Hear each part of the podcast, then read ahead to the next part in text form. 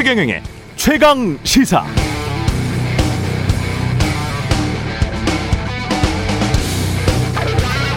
네, 어제 아침 인터넷 신문 뉴스버스에 깜짝 놀랄 만한 기사들이 시리즈로 연달아 게재됐습니다.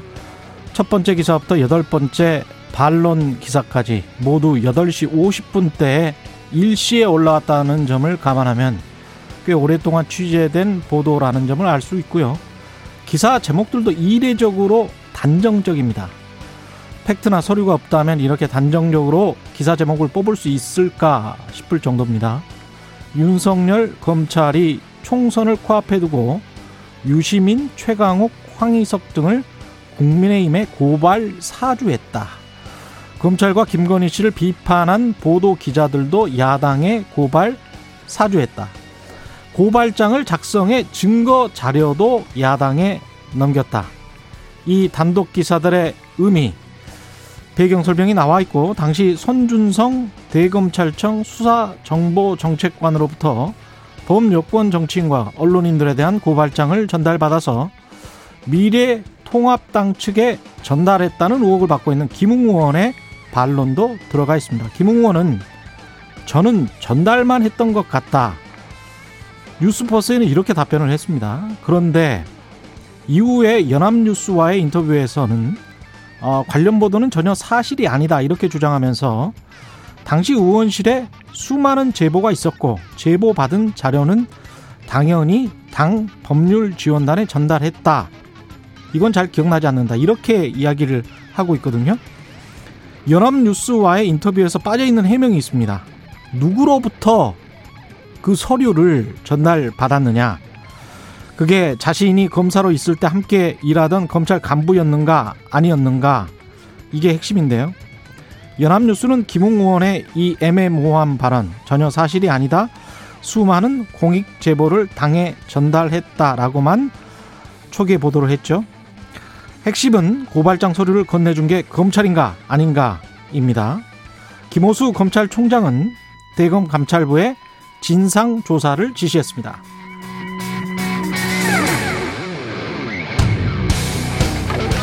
네, 안녕하십니까. 9월 3일 세상에 이익이 되는 방송 최경련의 최강시사 출발합니다. 저는 KBS 최경련 기자고요.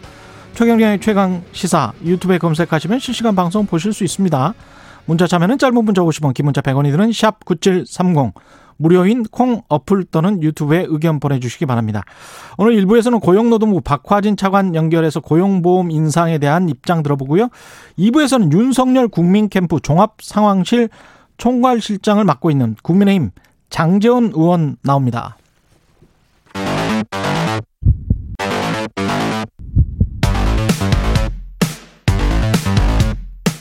오늘 아침 가장 뜨거운 뉴스 뉴스 언박싱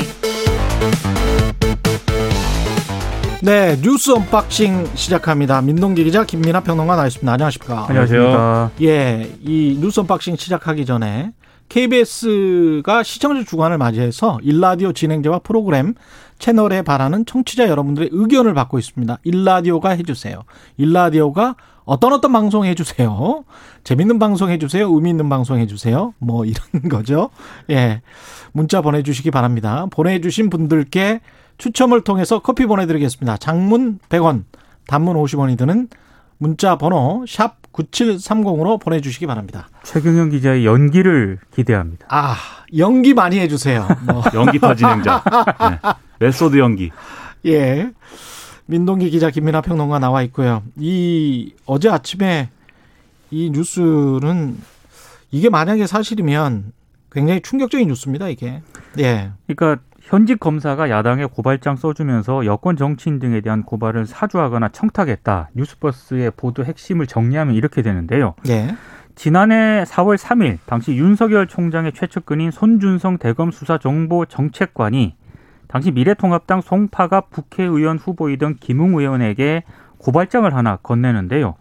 뉴스버스가 이 고발장을 어제 사진을 통해서 공개를 했거든요. 예. 피고발인 란을 보면 유시민 노무현 재단 이사장, 최강욱 황희석 당시 열린민주당 국회의원 후보 이름이 있고 뉴스타파 MBC 기자 PD 이름도 있습니다. 모두 11명인데요. 어, 이들이 총선에 영향을 줄 목적으로 이른바 MBC 검언유착 의혹 등을 보도를 했고 여권 정치인들이 이 과정에 개입했다는 게 고발장 내용입니다. 그리고 피해자가 있지 않겠습니까? 예. 피해자는 윤석열 전 총장하고 부인 김건희 씨 그리고 한동훈 사법연수원 부원장입니다. 고발인라는 빈칸으로 되어 있었고요. 어, 이게 이제 4월 3일 상황이고 4월 8일에 어, 손 검사가 김웅 의원에게 다른 고발장을 전달했다고 뉴스버스가 보도를 했는데요. 예. 최강우 후보 같은 경우에는 공직선거법 위반 혐의에 공직선거법상 허위사실 공포 혐의를 추가로 고발하는 그런 내용입니다. 음. 이 고발장 역시 고발인 나는 빈칸으로 되어 있습니다. 고발장이 미래통합당 측에 전달된 이후에 법률지원단으로 넘어갔다고 이제 뉴스버스가 보도를 했는데 실제 고발은 이루어지지 않은 것으로 나타났습니다. 이 사람들은 일부는 기소가 됐잖아요. 그렇습니다. 실제로 일부 기소가 됐습니다. 근데 그것은 이제 당이 이제 그 어, 고발을 한 게 아니고 예. 이른바 이제 시민단체라고 하는 아, 분들이 일부 이제 고발을 한- 한 그런 부분에서 이제 뭐 기소되고 뭐 이런 재판으로 간 거고 일단 국민의힘은 뭐 본인들이 이것을 뭐 이, 어, 이- 이게 뭐, 그, 고발을 사주한 거라고 하는데, 고발을 실제로 안 했다라고 이제 해명을 하면서, 그래서 이제 사주를, 고발을 사주한 아니 것이다. 고발 사주한 측은 검찰이죠, 검찰. 그러니까 국- 국민의힘이 사주를 아니고. 사주를 국민의힘에다가 했다잖아요. 지금 얘기가. 그렇죠. 근데 본인들이 고발을 안 했기 때문에 이것은 이 성립하지 않는다. 이렇게 이제 해명을 하고 있는데 근데 앞서 오프닝에서도 말씀하셨듯이 핵심은 국민의힘이 고발을 했느냐 안 했느냐가 아니고 그건 중요하지 않아요. 그렇죠. 예. 그렇죠. 검찰에서 어, 어떤 윤석열 검찰총장이나 또는 검찰 조직이나 이렇게 좀 자기들을 보호하기 위해서 이 야당을 활용해 가지고 고발을 하도록 만들고 심지어는 수사나 배당도 자기들의 입맛에 맞게 하려고 했는지 이게 핵심인 거죠. 그래서 야당의 지금 어떤 대응이나 이런 것들은 핵심은 아니다. 뭐. 야당에게만 했겠냐 이런 상황이면 그런 생각도 들고요. 그러니까 이게 약간 헷갈리실 분들을 위해 가지고요. 예. 왜 그러면 그 시점에 이런 어떤 검찰이 무리한 어떤 뉴스버스 보도 내용이 일단 시점도 4월 3일, 4월 8일이면 네, 그 타임라인을 한번 볼 필요가 있는데요. 예. 지난해 2월입니다. 음. 뉴스타파가 윤석열 총장의 부인 김건희 씨와 장본 최모 씨가 도이치모터스 주가 조작에 연루됐다. 이런 의혹을 보도를 합니다. 기억납니다. 예. 그리고 한 달 뒤인 지난해 3월 의정부지검이 사문서 위조 혐의로 장모 최 씨를 기소를 합니다. 음. 그리고 3월 말에는 MBC가 이른바 검언 유착 의혹을 보도를 하거든요. 예.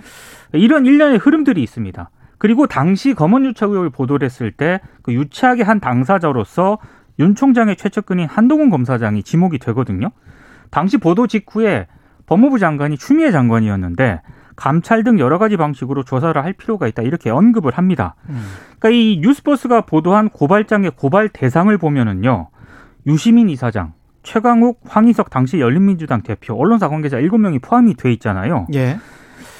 아, 윤 전 총장 측과 갈등을 빚었던 상대방이 상당히 포함이 되어 있고 그래서 야, 나오는 해석이 다 아니에요, 다. 그렇습니다. 유시민, 최강욱, 황희석. 이, 이 분리했던 국면을 음. 어, 윤전 총장 측이 좀 이렇게 고발 사주를 통해서 좀 반전시키려 했던 것 아니냐 이런 해석이 하나 있고요. 또 음. 하나는 이 손 전 정책관이 고발장의 수신처를 대검 공공수사부장으로 기재를 하거든요. 예. 이것도 굉장히 좀 이상한 대목인데 왜냐하면 당시 서울중앙지검장이 이성윤 지검장이었습니다. 음. 윤전 총장하고 대립박을 세웠던 그런 인물이었기 때문에 서울중앙지검을 피하기 위해서 고발장 수신처를 대검 공공수사부장으로 한 것 아니냐 이런 맥락에서 이제 이 뉴스버스 보도를 보시면 될 것 같습니다. 그 손준성 대검 수사 정보 정책관 당시 지금은 대구고검의 인권보호관으로 가 있죠.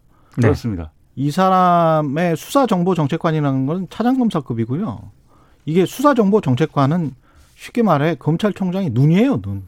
예. 그러니까 과거에 핵심 중에 이른바, 핵심입니다. 이른바 범정이라고 이제 줄임말로 불렸던 예. 범죄 정책 정보 뭐 이런 걸 다루던 음. 그런 이제 직책인데 과거에 이제 범정 이렇게 얘기하면 검찰 내에서 사실상 국가기관으로 따지면 국정원 같은 역할을 하는 그런 직책이다. 이렇게들 많이 이제 비유를 했고 그렇기 때문에 이 범죄와 수사 정보를 능동적으로 수집해 가지고 그것들을 이제 검찰총장에 직보하는 이런 역할을 하는 자리거든요. 그럼요. 근데 지금은 이제 뭐 권한이 일부 축소가 됐다라고 하지만 그럼에도 불구하고 검찰총장의 직속 이제 인사이기 때문에 만약에 이게 이 직책에 있는 사람이 이렇게 고발장 써가지고 야당에다가 이거 고발해 주십시오라고 했다면 거기에 더해서 심지어 이 고발을 할 상 고발은 누구에게 해주십시오까지 지정해서 했다면 당연히 이것은 윤석열 전 총장이 어 그게 어떤 의미로든지 간에 검찰 권력, 이 수사를 위해서 있는 검찰 권력을 뭐 사유화했고 그걸 통해서 이제 자기의 유리한 국면을 만들려고 했다. 이런 해석을 피할 수가 없는 거죠. 더군다나 당시 대검 공공수사부장이라고 했는데 이게 옛날로 따지면 공안부장이거든요. 음. 그리고 이 공공수사부장이라고 특정한 것은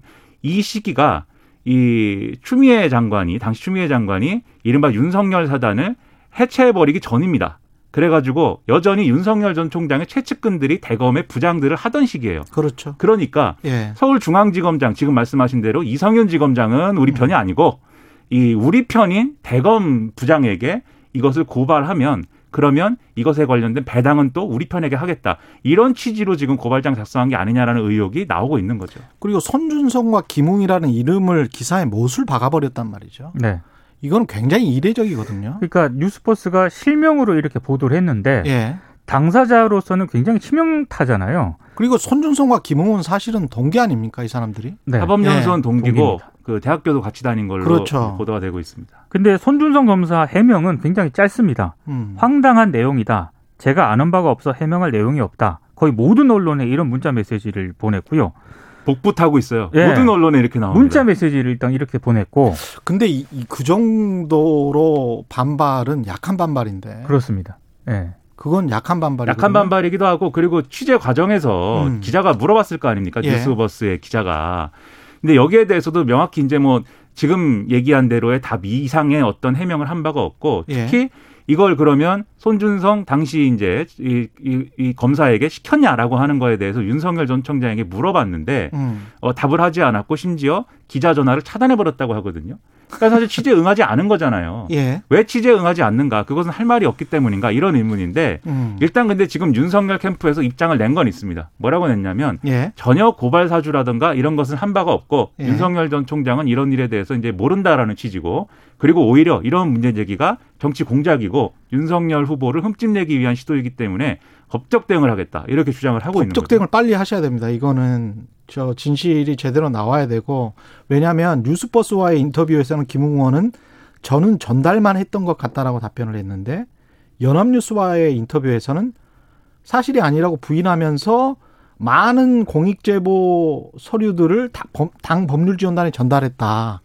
그 서류가 그 서류였는지 나는 모르겠다는 식으로 지금 답변을 하고 있거든요. 그럼 답변이 변했다는 거죠. 그럼 뉴스버스에는 왜 이런 답변을 할 수밖에 없었는가? 저는 전달만 했던 것 같다라는 이런 사실상 긍정하는 답변이잖아요, 이거는. 근데 왜 이런 답변을 뉴스버스에만 했는가? 그거는 뉴스버스의 기자가 뭔가 다른 팩트를 김웅 의원한테 이야기를 한 거예요. 지금 단독 보도를 한 매체의 기자가. 그렇지 않으면 이런 답변을 안 하죠. 그러니까 뉴스버스가 굉장히 많은 보도를 했잖아요.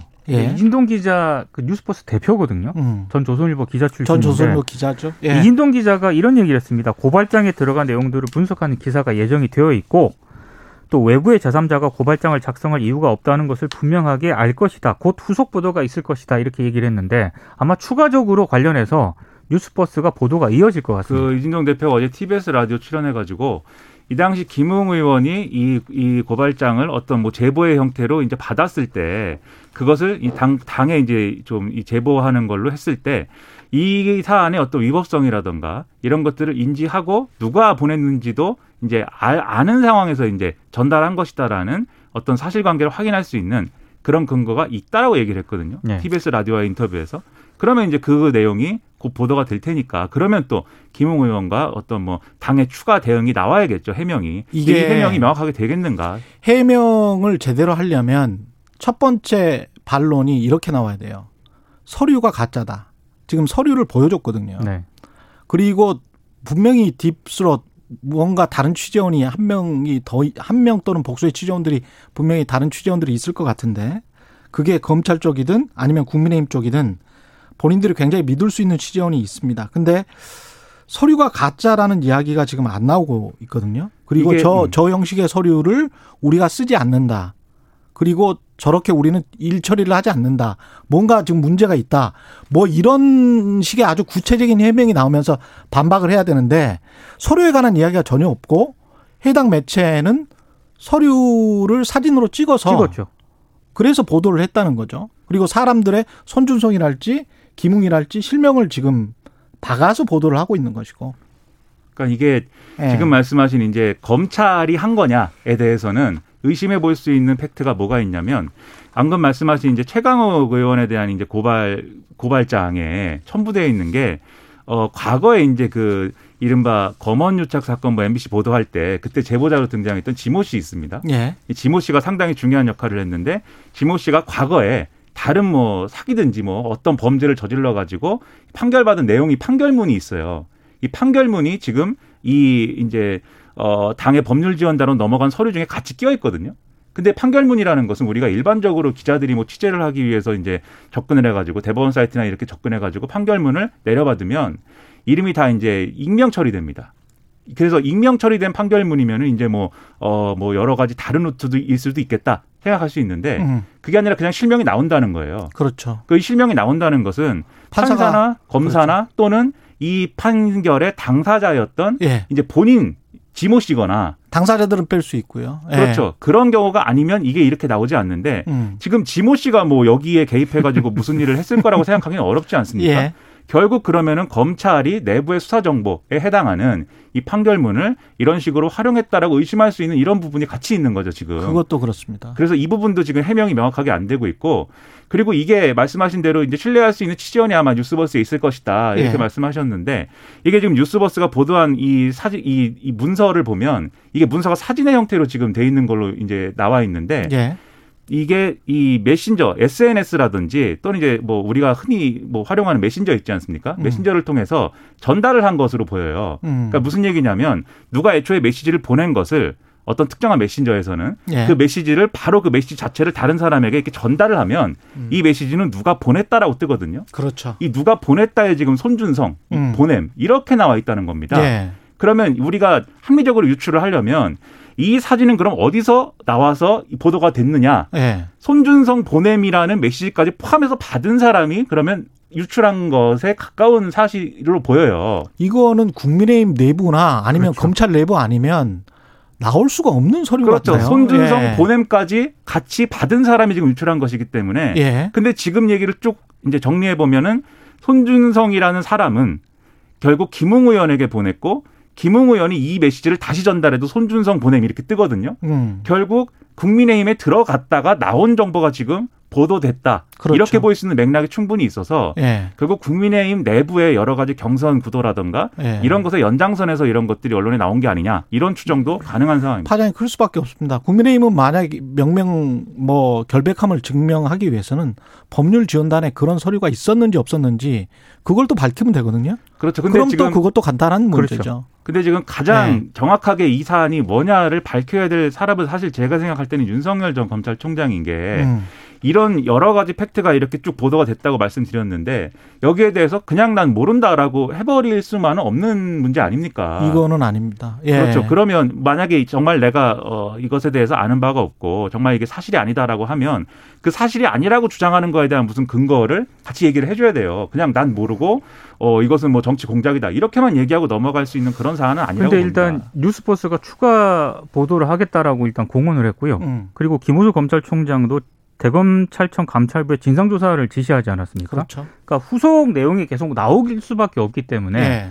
지금 윤석열 캠프에서 나오는 이런 입장 정도만으로는 이 사안이 그냥 넘어가지는 않을 것 같습니다. 그리고 지금 윤석열 전 총장 어쨌든 대통령이 되겠다고 지금 주장을 하고 있잖아요. 그렇죠. 만약에 이런 이게 의혹이 사실이라고 한다면 음. 이러한 이제 어떤 권력기관, 그다음에 수사기관, 사정기관을 본인과 또는 이제 사정기관 자체가 스스로 정파화돼 가지고 우리한테 유리한 어떤 이 어떤 그 결과를 얻기 위해서 어 이쪽도 이용하고 저쪽도 이용하고 이 정치 아, 세력을 이건 이용하고 진짜 말도 안 되는 사건. 그렇죠. 뭐 이런 사건이라고 한다면 사실이면 예. 그렇죠. 이런 사건이라고 한다면 그런 것에 익숙한 사람이 대통령이 됐을 때 음. 그 가- 자기가 부릴 수 있는 예를 들면 국정원이라든지 검찰이라든지 이런 조직을 어떻게 활용하는 것인가에 대한 어떤 의문, 그 의구심 이런 걸로 연결될 수 있는 사안 아닙니까? 예. 그래서 그냥 정치 공작이다 이렇게 할 게 아니에요 이것은. 네. 음.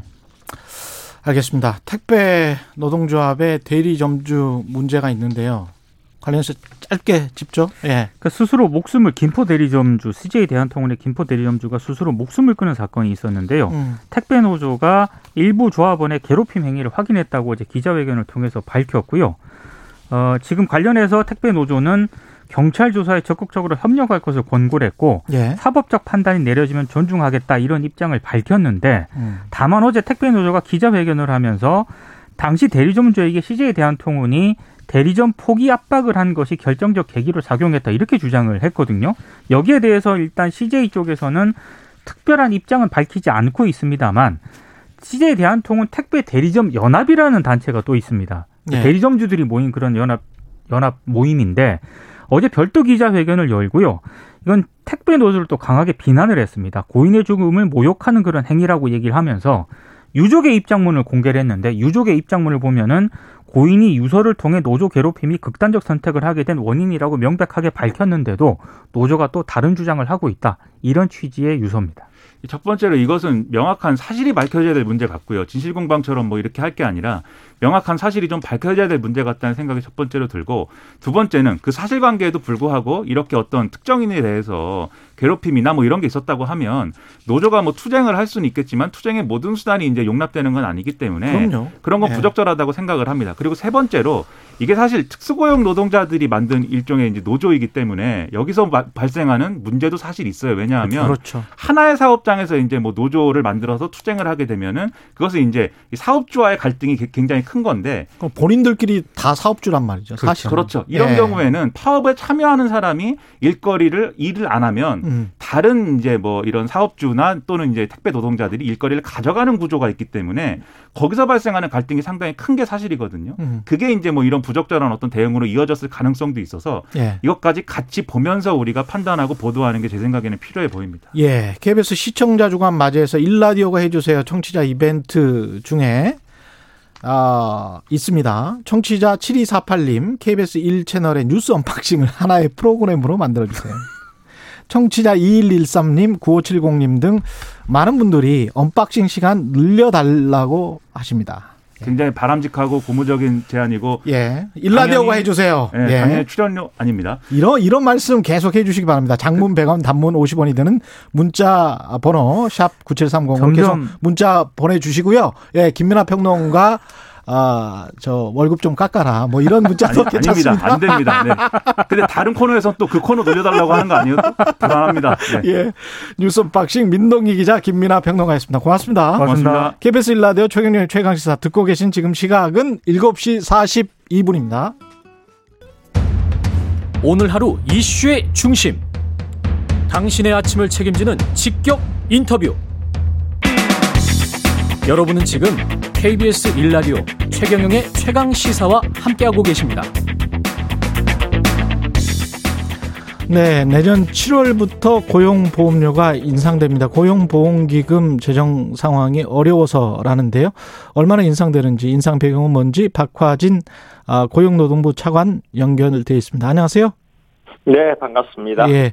차관님, 그, 월 300만 원 받는 직장인 같은 경우에 보도는 그렇게 돼 있네요. 매달 3천 원, 연 3만 6천 원의 보험료가 아, 오른다. 맞습니까? 네네, 맞습니다. 예. 다시 설명드리면은, 어, 실업급여 보험료가 현재 임금의 1.6%로 되어 있는데요. 그거를 한 0.2%포인트 올려서 1.8%로 하는 거고, 이게 노사가 절반씩 부담합니다. 말씀하시는 대로 300만원 근로자 기준으로 하면은 지금 현재는 2만 4천 원씩 부담하고 있는 게 2만 7천 원 정도로 3천 원씩 오르는 꼴이죠. 예. 이게 좀 고용보험기금이 좀 어려워서 그런 건가요?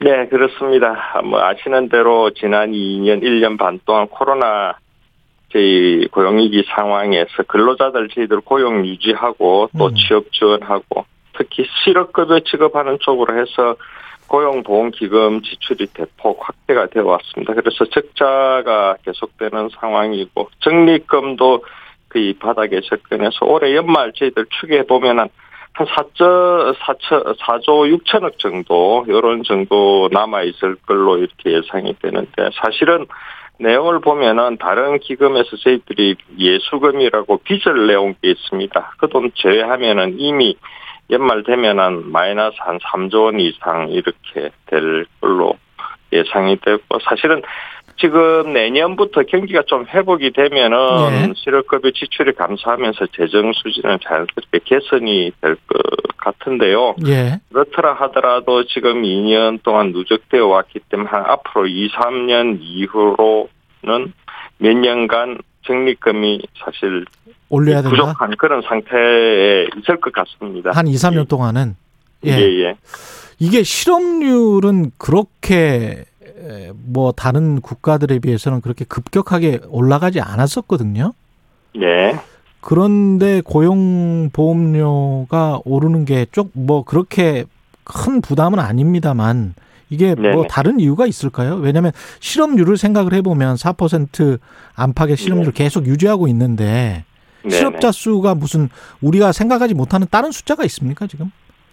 어, 실업자, 예, 이런 측면에서 보셔야 될 것 같습니다. 예. 뭐, 그, 지금 지난 2년 동안에 실업급여 지출액이 제 기억으로, 어, 17, 18년도는 5, 6조 하다가 지금 한 12조 가까이까지 늘었거든요. 예. 첫 번째 원인은 아무래도 저희가 이제 실업 예방에 투자를 하면서 실업률 자체를 좀 낮춰온 측면도 있는데 그럼에도 불구하고 실업자가 많이 증가를 했습니다. 예를 들어 그렇군요. 실업급여 예. 지급 인원수로 하면은 음. 어 19년도에 코로나 이전에 15만 명 이던 게 작년에는 거의 18만 명 수준으로 20% 가까이 이렇게 늘어났고 예. 그와 함께 저희들이 그 이전에 19년도에 어, 이 실업급여 지급 수준이나 지급 기간을 조금 높이는 음. 그런 조치를 취했습니다. 그 결과로서 코로나 상황에서도 이 실직한 분들이 생활 안정에 도움이 되기도 했었고 예. 다른 측면에서는 어 그런 역할을 하면서 또 재정에는 상당한 압박이 있었고요. 음. 또 제가 한 가지 말씀드릴 거는 실업급여 외에도 저희들이 고용유지 지원금이라고 들었지 않습니까? 아, 예, 많은 예. 기업이나 예 근로자들이 도움도 얻고 또 저희들이 청년들 중심으로 해서 채용 장려금 지급 훈련도 대폭 확대해 와- 왔습니다. 그럼 고용 유지 지원금만 하더라도 작년에 2조 원 가까이 지출했고 채용 장려금이나 지급 훈련도 각각 뭐 예전에 비해서 5, 6년 전에 비해서는 엄청난 저희들이 재정 투입을 해서 그렇게 하고 있고 그게 다또 고용보험기금에서 나가는 거군요.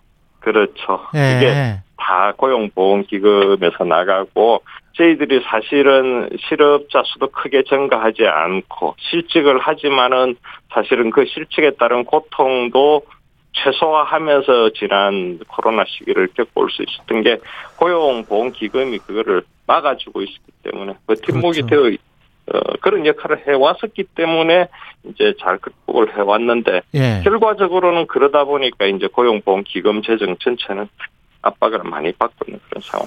사실은 실업 하신 분들에 비해서는 지금 현재 고용되신 분들은 뭐 약간 고용보험료가 올라가더라도 감사한 음. 일이죠. 어떻게 생각을 해보면. 그리고 이제 이게 공적 부조의 성격이니까 본인들이 또 실업을 당했을 때는 또 혜택을 받게 되는 거니까요.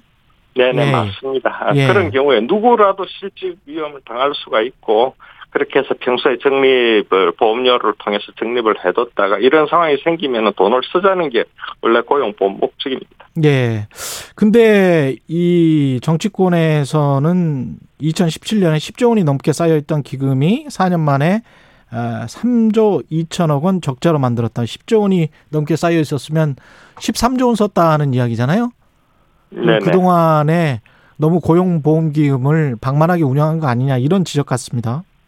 네, 그 뭐 어, 17년도에 제가 자료 확인해 보니까 적립금이 10조 원 정도 된 거고요. 원래 네. 고용보험기금이 경제 고용 상황에 영향을 받습니다. 경기가 음. 좋으면은 돈이 정- 남아서 적립이 되고 경기가 나빠지면은 갑작스럽게 이제 그 바닥이 나기 시작하는 건데요. 예. 우리나라가 기본적으로 요 보험료율이 외국에 비해서 높지가 않습니다. 예. 외국 같은 경우 선진 같은 경우는 뭐 2.5%에서 제가 알기로는 6% 정도까지 되는 그런 나라도 있고 한데 그 고용보험기금 요, 그 요율이 높지 않다 보니까 우리나라 같은 경우에는 이게 쉽게 경제위기 상황이 도래해서 지출이 증가하면은 거기에 따라서 고용보험기금이 쉽게 이렇게 고갈 위협을 음. 받는 그런 상황이 있습니다. 그래서 음. 수치적으로 보면은 아까 말씀드린 대로 어, 올 연말에 4조 6천억에 있는데요. 제가 말씀 이렇게 드릴게요. 아까 말씀드린 데 다시 요약을 하면은 실업급여가 두 배 이상 대폭 증가한 요인도 있고 예. 그 다음에 고용보험이 그동안 취약계층 지원하는 역할을 하기 위해서 아까 말씀드린 고용유지 지원이나 직업훈련이나 그다음에 청년 채용 장려금 등 각종 저희들이 취업을 촉진하기 위한 조치들도 많이 취했습니다. 또 음. 최근에는 저출산 대책 일환으로 육아휴직 지원도 저희들이 대폭 늘려왔고요. 예. 그런 것들이 다 포함이 되어 있습니다. 그렇군요. 예예. 근데 이제 인상 말고 어떤 그 자구 노력 같은 거 있지 않습니까? 기금 내에서 네네. 뭐 어떤 뭐 가지고 돈을 가지고 수익률을 높인다든가 아니면 뭐 인력을 좀 그 안에서도 뭐 어떻게 좀 효율적으로 해본다든가 뭐 이런 것들은 없나요? 네네. 저희들이 이번에 보험료 인상 외에도 여러 가지 어, 다른 보강 조치를 취했습니다. 그렇게 예. 해서 이제 종합적으로 재정 건전화 방안이라고 그저께 발표를 했는데요. 음. 첫 번째는 그동안에 이제 청년 대책 중에서 청년 고용 어, 굉장히 우려되는 상황이었기 때문에 한시적으로 시행한 사업들이 있습니다. 이런 사업들 종료하고 음. 또 일부 사업은 경기가 좋아질 거 좋아지게 되면은 또 규모를 축소할 수 있습니다. 그렇게 예. 규모도 조정하고 해서 한 2조 6천억 정도는 저희가 지출 효율화를 기하고요. 그 동안에 또 지적이 되어왔던 그 실업급여에 너무 의존한다, 반복 수급한다 이런 문제도 제기됐기 때문에 거기에 대해서는 단계적으로 실업급여를 감액하는 그런 조치도 취할 예정이고 더더군다나 정부에서 이번에 예. 1조 3천억 정도 실업급여 개정으로 재정을 투입을 합니다. 음. 그 재정 투입도 결국 이제 일반에게서 빼오는 돈이잖아요.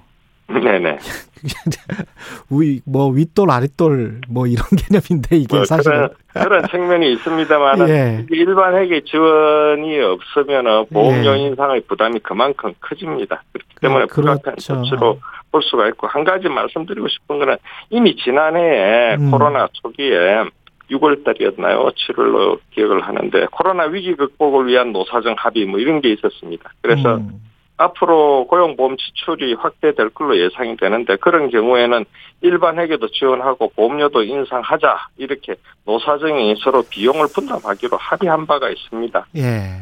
예, 그래서 좀- 지금 조치는 음. 보험료 인상은 직접적으로 부담이 가는 거기 때문에 그건 최소화하고 정부도 일정 부분 책임을 분담하자 뭐 예. 이런 의견. 난해하네요. 한 1분 남았는데 중대재해법 시행령 입법 입법에고 예. 종료됐잖아요. 8월 23일에. 네네. 이게 지금 준비는 잘 되고 있습니까? 내년 시행인데. 뭐 저희들 중대재해법도 그러고 시행령에 대해서도 노사간에 또 세미한 의견 차이가 있습니다. 예. 그래서 그 동안에 한 한 달 반 정도 몇 차례 토론회도 하고 공청회도 하고 음. 의견들 수렴을 했고요. 예. 저희들이 일부 반영할 건 반영해서 알겠습니다. 시행령안은 가급적 빠른 시일 내에 아마 한 달 정도 더 걸리니까 10월 초 정도로 예상을 하고 있습니다. 네. 뭐 늦어지더라도 10월 중에는 시행령 확정을. 하고 여기까지 예, 하겠습니다. 지금까지 박화진 고용노동부 차관이었습니다. 고맙습니다. 네, 감사합니다. KBS 시청자 주간 맞이해서 많은 문자 오고 있는데요. 예, 계속 보내주시기 바랍니다. KBS 일라디오 최경영의 최강시사 1부는 여기까지입니다.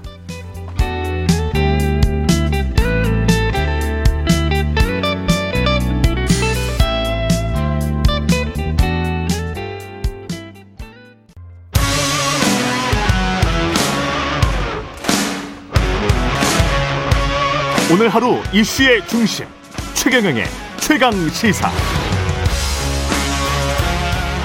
네, 국민의힘 대선 경선 버스가 출발하면서 후보들 간 신경전 치열해지고 있고요. 특히 윤석열 전 총장, 윤석열 후보에 대한 견제가 이어지고 있습니다. 윤석열 국민 캠프 종합 상황실의 총괄실장이십니다. 국민의힘 장재현 의원 나오셨습니다. 안녕하세요. 안녕하십니까.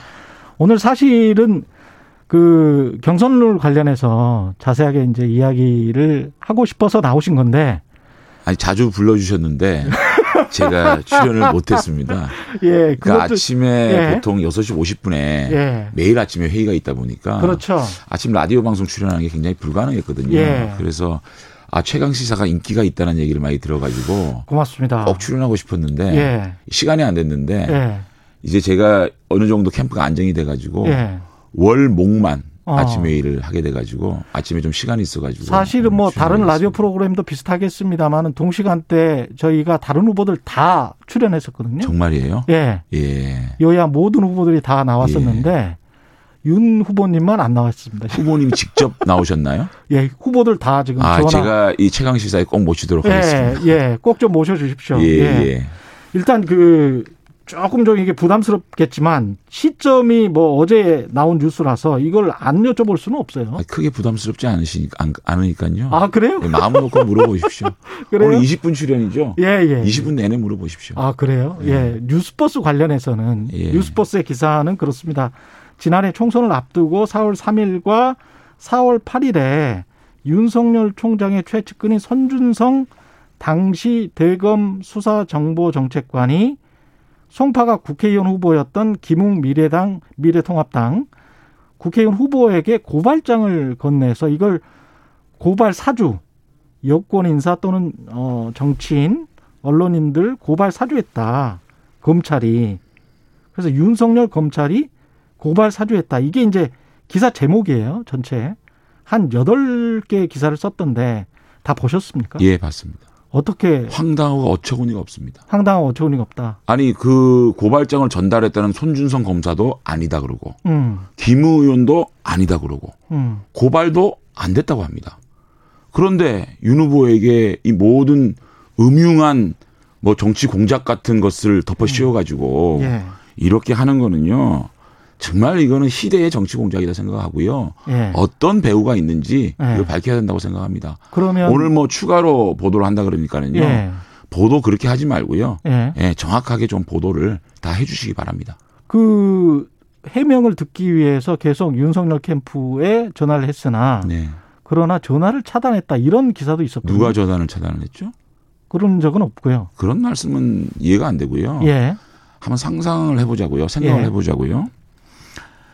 윤 후보가 진짜 야당의 고발이 필요했다고 하면 음, 왜 건너 건너 건너서 김웅 의원은 그 당시에 의원도 아니었습니다.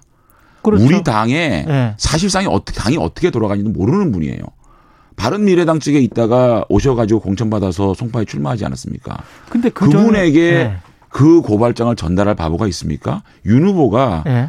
진짜 야당 고발이 필요하다고 했다면 그 네. 당시에 이 법률 지원 관련된 책임자가 정점식 의원입니다. 예. 정점식 의원이 책임자고 윤 후보와 정점식 의원은 가장 가깝습니다.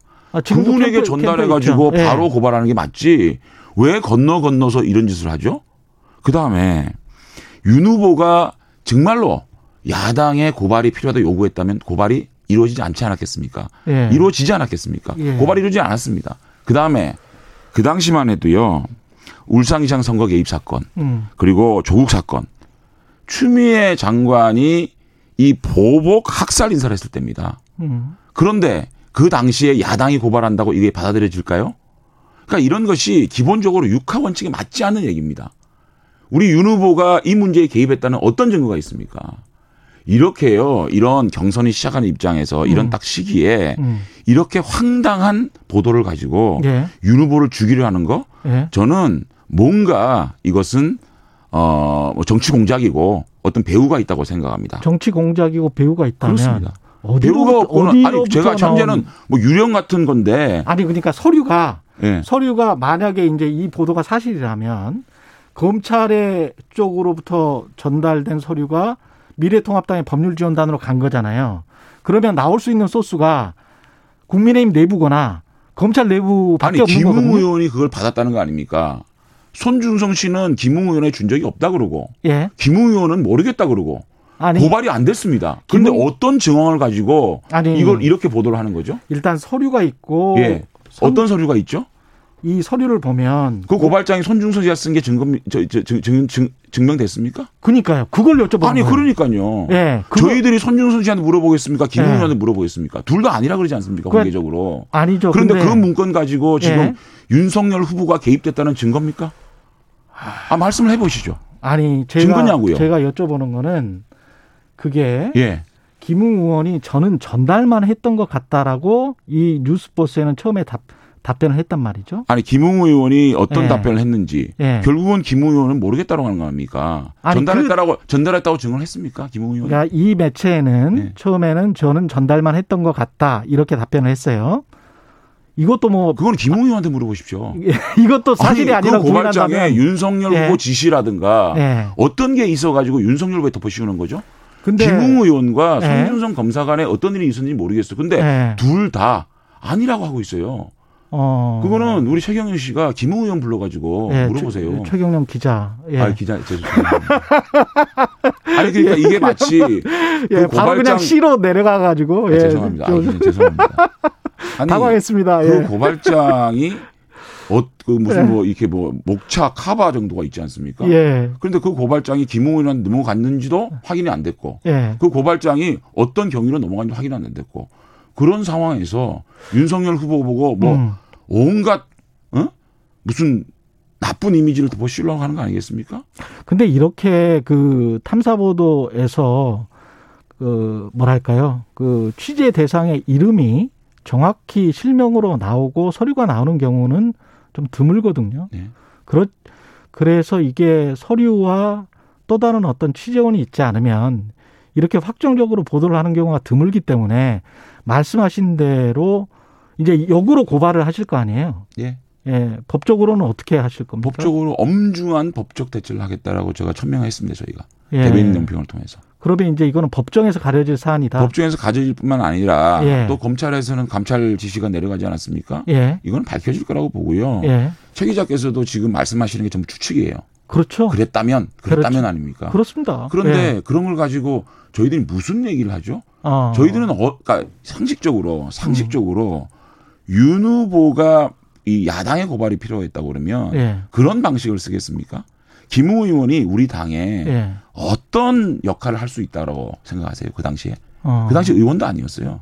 그냥 공천 받아가지고 송파에 뛰는 후보였어요. 그 손준성은 윤석열 총장의 사실상 눈이라고 할 수 있는 그런 직책에 있는 그런 사람이잖아요. 거 하나 가지고 윤 후보가 했을 것이야. 예. 이거 아니겠어요? 그럼 저희들이 뭐라고 대답하죠? 그런 적이 전혀 없는데? 그런 일이 전혀 없다. 아니 그러니까 말씀을 해주세요. 그러니까 아니, 저, 그- 저야 모르죠. 아니 그러니까 그 질문을. 하, 제가 이제 여쭤본 거니까. 아니 질문을 하시니까 예. 제가 예, 뭔가 근거를 대고 예. 질문을 해달라는 거예요. 아니 그러니까 이 손준성 씨는 그런 적이 없다고 그러지 않습니까? 아니 당사자들이야 지금 당장 뭐 내가 그랬다라고 할 수는 아니, 없잖아요. 그러니까 정부, 그러니까 그러니까요. 예. 밝혀지지 않겠어요? 그러니까요. 그러니까요. 예. 그러니까요. 예. 아니 그래서 저는 이것과 관련해서는 여쭤볼 수밖에 없는 거예요. 지금 상황은 아니 그러니까 너무 질문을 너무, 하시니까 예, 너무 화를 내시지 말고요. 제가 화냈나요? 예, 약간 그렇게 들려요. 약간 그렇게 들리기 때문에 예. 그 당시에 예. 이그 검찰의 상황을 한번 보- 보시죠. 기억나실 거예요, 우리 예. 재님도 추미애 장관이 학살 인사를 해가지고 예. 거의 윤 총장의 윤전 총장에 반대하는 인사들이 다이 음. 인사가 되지 않았습니까? 음. 그 당시에 야당이 고발을 한들 음. 그 야당 고발의 실효성이 있을까요? 어. 그런 상황이고요. 예. 또윤 총장, 연전 윤정 총장이 야당에 그걸 요구를 했다라고 하면 예. 정정식 의원을 통해서 하지. 어. 그, 저, 그야말로 후보로 열심히 뛰고 있는 이 김웅 후보에게 했겠냐고요. 어. 그리고 만약에 그걸 정말로 야당에서 고발을 해달라고 했으면 이 고발이 안 됐겠냐고요. 뭐 손준성과 김웅은 친하고 손준성과 뭐 아, 두분 사이에 어떤 일이 거는 뭐, 뭐 감찰이나 수사를 통해서 밝혀지겠죠. 예. 그죠? 만약에 아까 말씀하신 대로 이제 정치 공작이라고 한다면 네. 정치 공작은 누구의 정치 공작입니까 이건? 윤 후보를 쓰러뜨리기 위한 그런 공작 아니겠어요? 저는 이 제2의 채널의 사건이라고 생각합니다. 그러면 분명히 밝혀질 거예요. 여당의 정치 공작입니까? 야당의 정치 공작입니까? 그거를 제가 현재로서는 알 수가 없죠.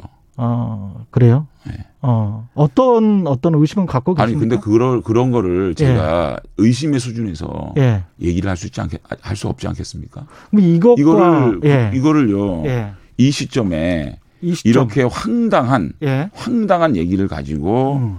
이렇게 이, 무- 이 증거도 없는 음. 전혀 어떤 윤 후보가 개입됐다라는 아무런 증거도 없는 얘기가 음. 이렇게 나와서 지금 보세- 보세요.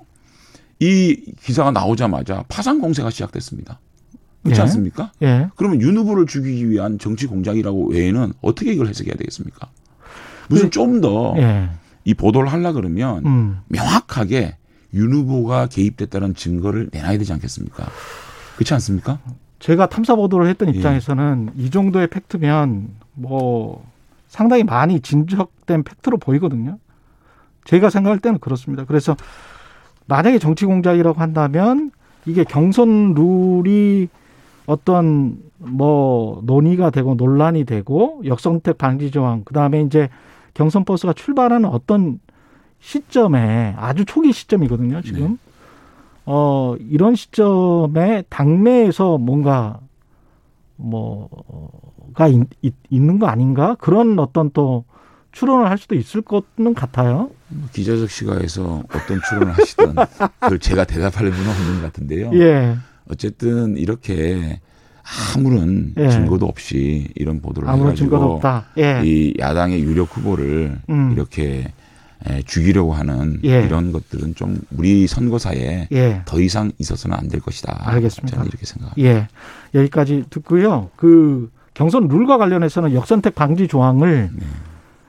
뭐 윤석열 후보 캠프 쪽에서는 이걸 선호를 하는 겁니까? 어떻습니까? 아니 저희들은요. 예. 이 선거관리위원회에서 저희들에게 의견을 제출할 기회를 주신 겁니다. 예. 윤 후보 캠프 측에서는 어떤 생각을 가지고 있는지 예. 선관위가 그런 저희들에게 의견을 말씀, 말, 말씀할 기회를 준 거 아닙니까? 예. 그래서 그 기회에 예. 그 경선 절차에 성실하게 응한 겁니다.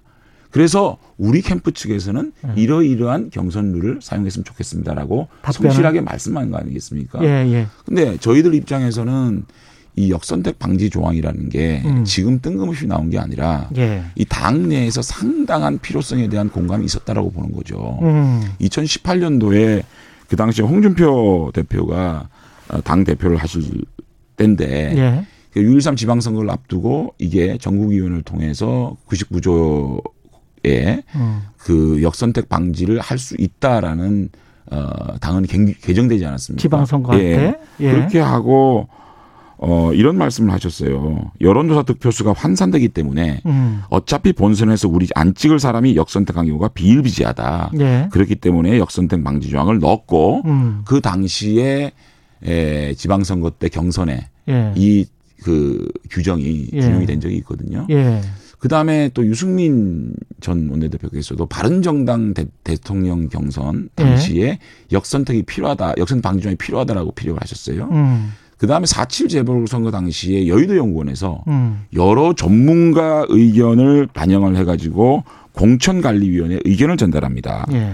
지지 정당을 묻지 않은 형태의 후보 경쟁 조사는 여론 왜곡 현상을 불러올 수 있다. 음. 특히 후보 간 박빙의 경우에는 역선택 등에 따른 왜곡 현상이 심각할 수 우려- 우려된다라는 여의도 연구원이 공천관리위원회에 공문을 보낸 적도 있습니다. 그 다음에 또 이준석 대표께서도 어, 경준위에서 음. 역선택 방지 조항을 받아들일 수 없다라고 하니 이것은 역선택 방지 조항을 할 수 있도록 제가 지시를 하겠다라고 언론 브리핑을 한 적이 있어요. 예. 또 민주당은 우리 당 지지층의 관여를 원천적으로 배제하고 지금 경선하고 있지 않습니까? 음. 이런 상황에서 우리 당만 이것이 어 필요 없다라고 예. 얘기하는 거는 이해가 안 되고 어쨌든 우리 당을 대표하고 우리 당의 지도자분들께서도 이 역선택 방지 조항의 필요성들을 외부적으로 표출하지 않았습니까? 음. 그렇기 때문에 이런 것들은 꼭 필요하다라고 말씀드리는 거고 또 실제로 지금 여론조사에 그 드러나고 있는 음. 그런 상태를 보게 되면 특히 제가 좀 놀라운 게 예. 한길 리서치 최근에 발표된 예. 여론조사를 보면 민주당 정권을 유지하는 것이 좋다라는 음. 57.2%가 홍준표 후보를 지지하고 있어요. 음. 그러니까 정권 교체를 찬성하는 33%만이 홍준표 대표를 지지하고 있고요. 예. 또 민주당 정권 유지를 원하는 61.6%가 예. 유승민 후보를 지지하고 있습니다. 그러면 국민의힘 대통령 후보를 선출하는 그 경선 과정에 예. 정권의 유지를 바라는 분들이 이 경선 과정에 개입하는 것이 옳은 것이냐. 어. 그러면 국민의 힘으로 정권 교체를 해야 되는 국민들의 요구, 이 어. 열망을 우리 경선 과정에 제대로 받들지 못하는 거 아니냐. 예. 이런 생각이 당연히 미칠 수밖에 없지 않겠습니까? 예. 그렇기 때문에 저희들은 이러한 논리와 자료를 가지고 음. 선거관리위원회에 저희의 충실한 의견을 제안한 거죠. 음. 그러면 선관위에서 결정이 되지 않겠습니까? 음. 결정이 되면 음. 따라야죠. 그러니까 지금 저희들이 영석대 방지 조항을 넣지 않더라도 아니 그러니까 그건 선관위에서 이건 심판들이 예. 합리적이고 상식적으로 판단하지 않겠습니까? 우리는 그런 의견을 제시한 그걸 것뿐이다. 제시했죠. 음. 그런데 그 제시한 거 가지고 뭘 음. 저희들을 막 공격하고 막 그러니까 그러니까 저희들은 음. 공식적으로 의견을 그 요구를 받았어요. 예. 그 의견을 말하는 것까지 너희들은 말하지 마. 이렇게 하는 겁니까? 아니 뭐 저야 뭐 당내 사정을 그 정도는 잘 모르니까요. 그러니까요. 근데 이제 그런 말씀을 드리는 거예요. 내부에서 제가 외부자의 시선으로 봤을 때는 그래도 단기에 꽤 큰 세력을 형성한 거 아닌가요? 윤석열 캠프가 아니 근데요 예. 세력을 형성하고 안 하고 예. 윤 후보의 지지율의 높낮이의 그 문제가 아니라요. 예. 이거는 정무적이고 예. 또는 유불리의 문제가 아니에요. 어. 과학의 문제고 상식의 문제라고 생각하거든요. 그렇기 때문에 저희들은 음. 뭐 유불리를 떠나서 예. 이거는 굉장히 상식적인 얘기 아니냐라고 예. 의견을 제시한 겁니다. 그렇군요. 예. 지금 뭐 질문 드릴 게 좀 많아서 예. 그 청년 원가주택 관련해서도 다른 후보 캠프 쪽에서 뭐 하잖아요. 뭐 포퓰리즘이라고. 포퓰리즘이다. 예. 유승민 전 의원 측에서는 2천조 원의 손실을 떠안는 결과를 낳을 것이다. 이렇게 이야기를 했거든요. 저희들이 하나하나 제가 참 다른 후보들의 얘기를 제가 반박만 하기는 좀 그래요. 예. 저희들이 지금 아침만 되면 예. 저희 후보를 막 공격하는 거 예. 우리도 모든 거를 대응하고 예. 저희들이 그렇게 비방에 가까운 그런 예. 것들을 다 대응을 한다면 이 경선이 어떻게 되겠어요? 좀 파지티브하게 가자. 많이 참고 예. 있지 않습니까? 예. 이 살이 생기게 생겼어요. 네? 근데요. 장재원 의원님은 안 참고 계시는 것 같은데 지금 제가 지금 보니까 참아요? 아니 제가 예? 참고 있지 않습니까? 아 윤석열 후보는 참고 있는다고 아니, 하더라도 제가 어떻게 제가 상대 후보에 대한 비방을 하고 있습니까? 아, 알겠습니다. 예. 전혀 안 하고 있지 않습니까? 예. 그런데 예. 청년 원가주택 얘기를 좀 할게요. 그러면 청년들의 참 지금 주택을 가지기 어렵지 않습니까? 예. 그러면 그 주택을 가지게 어. 정부가 좀 힘을 보태주고 음. 도움을 주는 게 포퓰리즘입니까? 음. 그러면 이 정책을 비방하는 비난하는 후보들은 음. 청년들에게 이렇게 원가로 주택을 좀 국가가 제공하는 걸 반대하는 겁니까? 그러니까 이 문정권이 이 부동산 정책을 실패해 가지고 가장 힘들어하는 세대가 주택을 구입하는 걸 포기하는 세대가 젊은 세대지 않겠습니까? 예. 이분들에게 이 공공주택 사업자인 LH 같은 곳이 예. 이익을 남기지 않고 원가로 이 주택을 제공하는 것이 포퓰리즘입니까? 음. 이것은 국가에 당연히 해야 될 의무라고 생각하는 거거든요. 음. 그들에게 주택을 구입할 수 있는 이 희망의 사다리를 제공하자는 거지 않겠습니까? 음. 예. 이분들이 공짜로 주택을 나눠주겠다는 겁니까?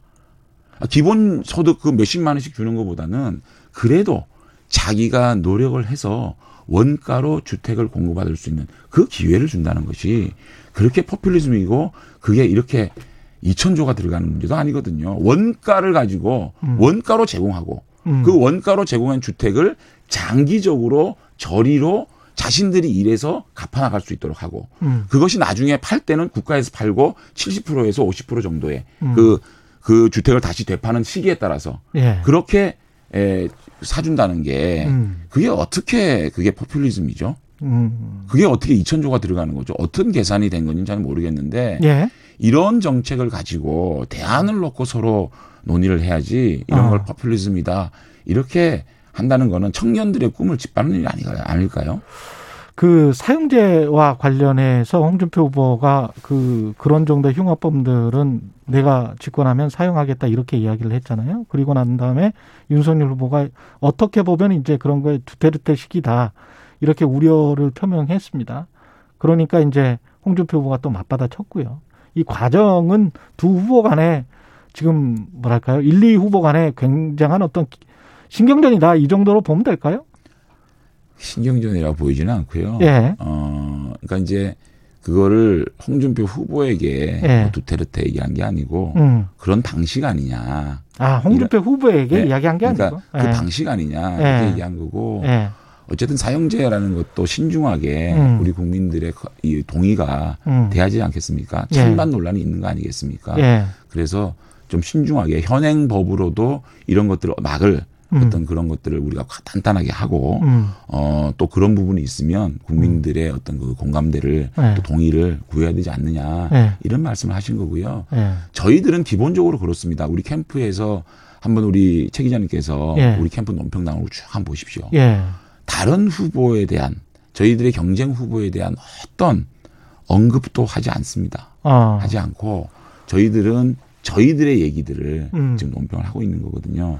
다만 이게 정책 관련돼서 음. 어떤 그런 저희들을 근거 없이 음. 이렇게 가짜 뉴스를 퍼뜨리는 식의 얘기는 음. 정책본부 차원에서 경제정책본부 차원에서 Q&A식으로 하나 하나 하나 하나 거기에 대해 답변하는 방식으로 음. 저희 진행하는 거지.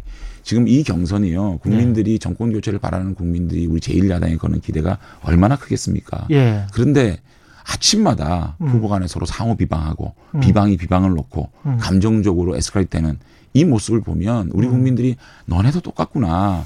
민주당 경선을 보고 지금 진일당 싸움을 하는 거 보고 얼마나 국민들이 실망하고 있습니까? 예. 그러니까 저희들은 음. 그래도 참고 자제하면서 정책 관련된 그런 비난, 비방, 근거 없는 뉴스 퍼뜨리기 이런 것에 대해서 예. 차분하게 대응하고 있다. 예. 그럼 한번 논평을 쭉 한번 보시면 그것이 이해가 될 겁니다. 알겠습니다. 윤석열 후보 모시고 더 자세한 말씀을 좀 듣고 싶은데 꼭좀좀 출연 부탁드리고요. 제가 예. 자주 나오겠습니다. 아, 불러주십시오. 네, 그 장재현 의원님 예. 또 자주 나와주셔도 좋고요. 그 아까 그 고발 사주 의혹건 관련해서 민주당 초선 의원들과 열민당에서는 열린민주당에서는 어, 공수처 수사와 국정조사를 요구했는데 이제 의원이시기 때문에 이 문제는 간단하게 답변을. 본인들이 원하면 다 되는 국회 아닙니까? 저희들이 원합니다, 안 원합니다고 게 됩니까? 아, 180석 가진 무소불위의 권력을 가진 민주당이 하고 싶으면 다 할 수 있을 거라고 보고요. 어차피 일방 심지어 언론 아니냐. 관련법마저도 그렇게 예. 비공개로 음. 문체위에서 그렇게 통과시키고 법사위에서 단독 통과시키는 분들이 예. 뭔 일을 못 하겠습니까? 어쨌든 이 문제 뉴스버스의 기사는요. 음, 저희들은 황당하고 험악한 허망한 음, 참 제2의 채널 A 사건이다 음. 이렇게 생각 들고 저희는 음. 한점 어 저희들은 뭐 부끄러움이 꺼리낌이 없다? 없기- 어, 꺼리 부끄러움이 아니라 꺼리낌이 꺼리낌이. 없다. 꺼리낌이 없기 때문에 예. 저희들은 당당하게 임할 것이고요. 더 이상 음, 이런 허접한 예. 이런 정치 공작 하지 않기를 부탁드립니다. 예, 화수목에 가능하시다고 우리 제작진한테 했다니까 자주 뵙겠습니다. 아니 월목이 안 되고요. 월목이 안 되고 예, 예. 화수가 가능하구나. 예. 윤석열 국민 캠프 종합 상황실의 총괄실장이십니다. 장재현 의원이었습니다. 고맙습니다. 고맙습니다. 예. 공정, 공익, 그리고 균형. 한 발짝 더 들어간다. 세상에 이익이 되는 방송. 최경영의 최강 시사.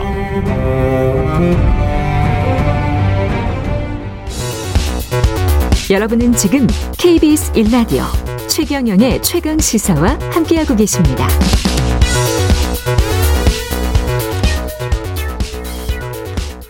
네, 코로나19 바이러스 확산세가 여전한 가운데 오늘 방역 당국이 추석 앞두고 새로운 방역 대책을 발표합니다. 전반적인 방역 완화 기조가 전해지면서 위드 코로나로 전환하는 것에 대해서 여러 가지 이야기 나오고 있죠. 한림대학교 강남성심병원의 감염내과 이재갑 교수님 연결돼 있습니다. 안녕하세요.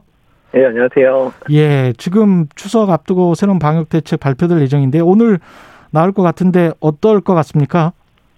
어, 일단 계속 논의가 되고 있었어서 이제 뭐 바뀔 수는 있겠지만 전반적인 기조는 일단 추석까지 포함해서 4주 정도 지금의 단계를 유지하겠다. 일단 방역의 기조가 바뀌지는 않는다라는 부분을 명확하게 하겠다라고 얘기는 하고 있는 것 같고요. 예. 다만 이제 추석 연휴 때는 이제 좀물 가족들, 직계 가족들이 모일 수 있는 범위는 좀 넓히겠다. 특히 예방 접종을 하신 분들 중심으로 넓히겠다 정도가 이야기가 되고 있습니다. 그리고 예.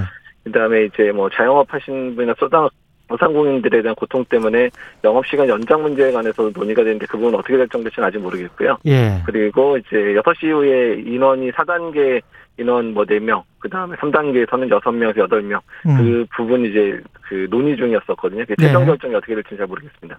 앞에 정치인이 많이 저 시간을 잡아먹어서요. 네. 뭐 시, 시간이 몇 분 안 남았습니다. 그래서 아, 예. 지금 핵심적인 부분들을 좀 여쭤봐야 될 것 같은데요. 그 네, 예. 집단 면역이 사실상 불가능해진 걸로 지금 보입니까? 어떻게 봐야 돼요? 집단 면역이 불가능하다는 부분들이 백신 접종이 이제 무용하다 이렇게 생각하시는 분들 그건 아니죠. 그건, 그건 확실히 아니고요. 예. 그러니까 집단 면역만으로 코로나를 종식시킬 수 없다라는 부분으로 생각하시면 되고 예. 그렇기 때문에 집단 면역과 함께 우리가 가장 잘하고 있었던 마스크 착용 또한 예. 거리두기 이 세 가지를 적절하게 잘 적용해야 된다 이렇게 보시는 게 맞습니다. 이 부스터 샷은 어쩔 수가 없는 선택이 되는 건가요?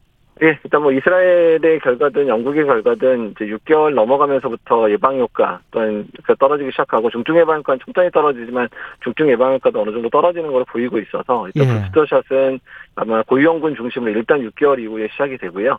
그다음에 나머지 연령층에 대해서는 이제 그 효과의 지속 여부에 따라서 이제 뭐 어차피 부스터샷은 하겠지만 시기적인 문제들은 조금 더 연구 자료들이 필요한 상황입니다. 그렇군요. 그 변이 WHO가 뮤 변이를 새로운 관심 변이로 지정을 했는데 이렇게 계속 변이 바이러스는 나올 수밖에 없는 거죠. 아, 예, 그렇죠. 일단은 이제 변이 바이러스 자체가 또 변이를 할 수도 있는 거고요. 예. 또 아예, 아예 새로운 형태의 변이가 생길 수도 있기 때문에 계속해서 변이는 발생할 거고 다만 그 변이가 이제 이런 유행 상황에 있어서 어떤 파급력을 가지냐에 따라서 뭐 관심종, 우려종 이런 식으로 이제 표시를 하는 거고요. 일단 예. 그 성격에 대해서는 조금 더 연구가 더 필요합니다. 그리고 백신을 접종하고 난 다음에 어떤 부정 출혈이나 급설 급성 백혈병 인과관계는 밝혀지지 않았는데 이런 네. 보도들이 좀 나오고 있지 않습니까? 그러니까 우리 언론의 전반적인 문제에 대해 해당되는 건데요. 예. 그러니까 이런 백신의 이상 반응과 관련된 거는 에피소드 형식으로 자꾸 이제 그렇죠. 보도를 하고 있는데 예. 이 부분에 있어서 지금 그 관련된 인과성 여부가 조사되고 있는 상황에서 그렇게 단정적으로 표현하는 부분들은 조금 이제 조심해서 어쨌든 작년부터 계속해서 그렇습니다. 생긴 문제인데 예. 고쳐지지 않는 것 같습니다. 백신 접종을 2차 접종까지 저는 했거든요. 만약에 네. 2차 접종 완료한 국민들이면 어떻게 해야 되나요? 부스터샷이 필요하다고 하면 그 기간이 네. 6개월일까요? 1년일까요? 어떻게 보십니까? 어, 일단은 이제 고위험군들에 대해서는 그러니까 고령층이나 면역 저하자는 당연 6개월 이 음. 정도에서는 해야 된다고 보고 있고요. 그 예. 이제 젊은 연령층에 대해서는 6개월 이상이 될 가능성이 높긴 한데 그 부분은 이제 여- 먼저 예방접종했던 국가들의 연구 데이터를 바탕으로 해서 결정이 될 것 같습니다. 이 방역 당국이 12세부터 17세 소아 청소년 임신부도 백신 접종을 권고했는데 이것도 어떤 안전성이랄지 이런 데는 문제가 없는 거겠죠? 일단 여러 연구들에서 이제 밝혀진 안전성이 밝혀졌고요. 예. 미국이나 유럽에서 12에서 17세 접종이 상당히 많이 이루어진 상황이고 예. 일단은 예 방 접종을 하는 게 뭐 심근염이나 심낭염 같은 이상 반응에 비해서 훨씬 더 유익하다라는 결론을 내려서 접종이 되고 국내도 마찬가지 결론을 내린 거고요. 예. 임신부에 대한 것도 미국이나 이스라엘에서 안전하다. 또한 태아의 보호 효과도 있을 수 있다. 뭐 음. 여러 예, 가지 것들을 바탕으로 해서 결정된 상황입니다. 예, 백신 맞아야 됩니다. 예, 지금까지 한림대학교 강남성심병원 감염내과 이재갑 교수였습니다. 고맙습니다. 네, 감사합니다.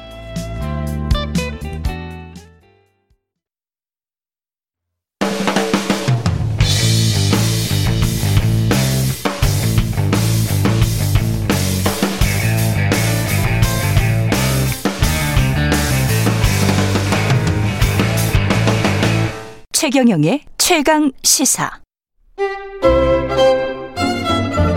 최강 시사. 김호기의 사회학 카페. 어서 오세요. 네, 뉴스의 이면에 있는 흐름과 우리 사회의 큰 담론에 대해서 이야기해보는 김옥의 사회학 카페 연세대학교 사회학과 김옥희 교수님 나와 계십니다. 안녕하십니까? 네, 안녕하세요. 예. 전쟁을 치른 듯한 그런 시간이 지나가서 좀 이제 아, 안정되게 김옥희 교수님과 좀, 좀 고담 중론 이런 것 좀 나눠봐야죠 우리가. 예. 금요일 아침인데요. 예. 저출산 이야기인데. 네, 좀 무거운 주제를 가지고 나왔습니다. 예 고담 중론은 아니네요. 지금 OECD 회원국 중에서 어, 지난해 합계 출산율이 0.84명으로 뭐 꼴찌고 역대 최저고 그렇습니다. 네, 그러니까 예. 먼저 학계 출산율을 혹시 예. 청취자분들께서 모르시는 분들이 계실 것 같아서 말씀을 드려보자면 예. 한 여자가 15세에서 49세입니다. 우리가 가임 기간이라고 얘기하는데요. 음. 가임 기간에 낳을 것으로 기대되는 평균 출생아 수를 말합니다. 예.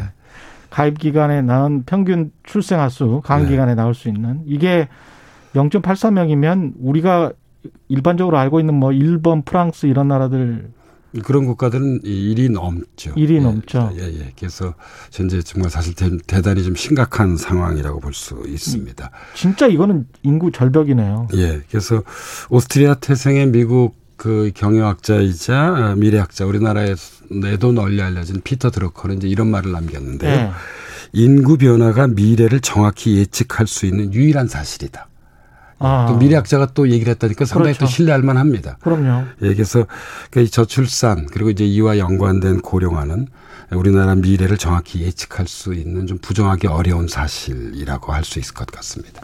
근데 어떤 분들은 그런 생각을 하시는 것도 같아요. 그냥 계속 인구가 줄어들면 네. 국부는 좀 쌓아놨으니까 그거 갖고 좀 나눠 먹으면서 살면 되지 않을까 이런 이런 어. 생각을 가지시는 분들도 있는 것 같더라고요. 예, 근데 이제 그 문제 중에 하나가 바로 조금 예. 전에 말씀하셨던 인구 절벽의 문제입니다. 예. 그러니까 인구 절벽이라고 하는 것은 에, 생산 가능 인구인데요. 예. 보통 우리가 15세에서 64세까지를 생산 가능 인구라고 하는데 이 비율이 전체 에, 인구에서 급속히 줄어드는 현상을 그 지칭합니다. 음. 그러니까 생산 가능 인구의 정점은 2016년 5년 전이었습니다. 예. 우리나라의 경우는요.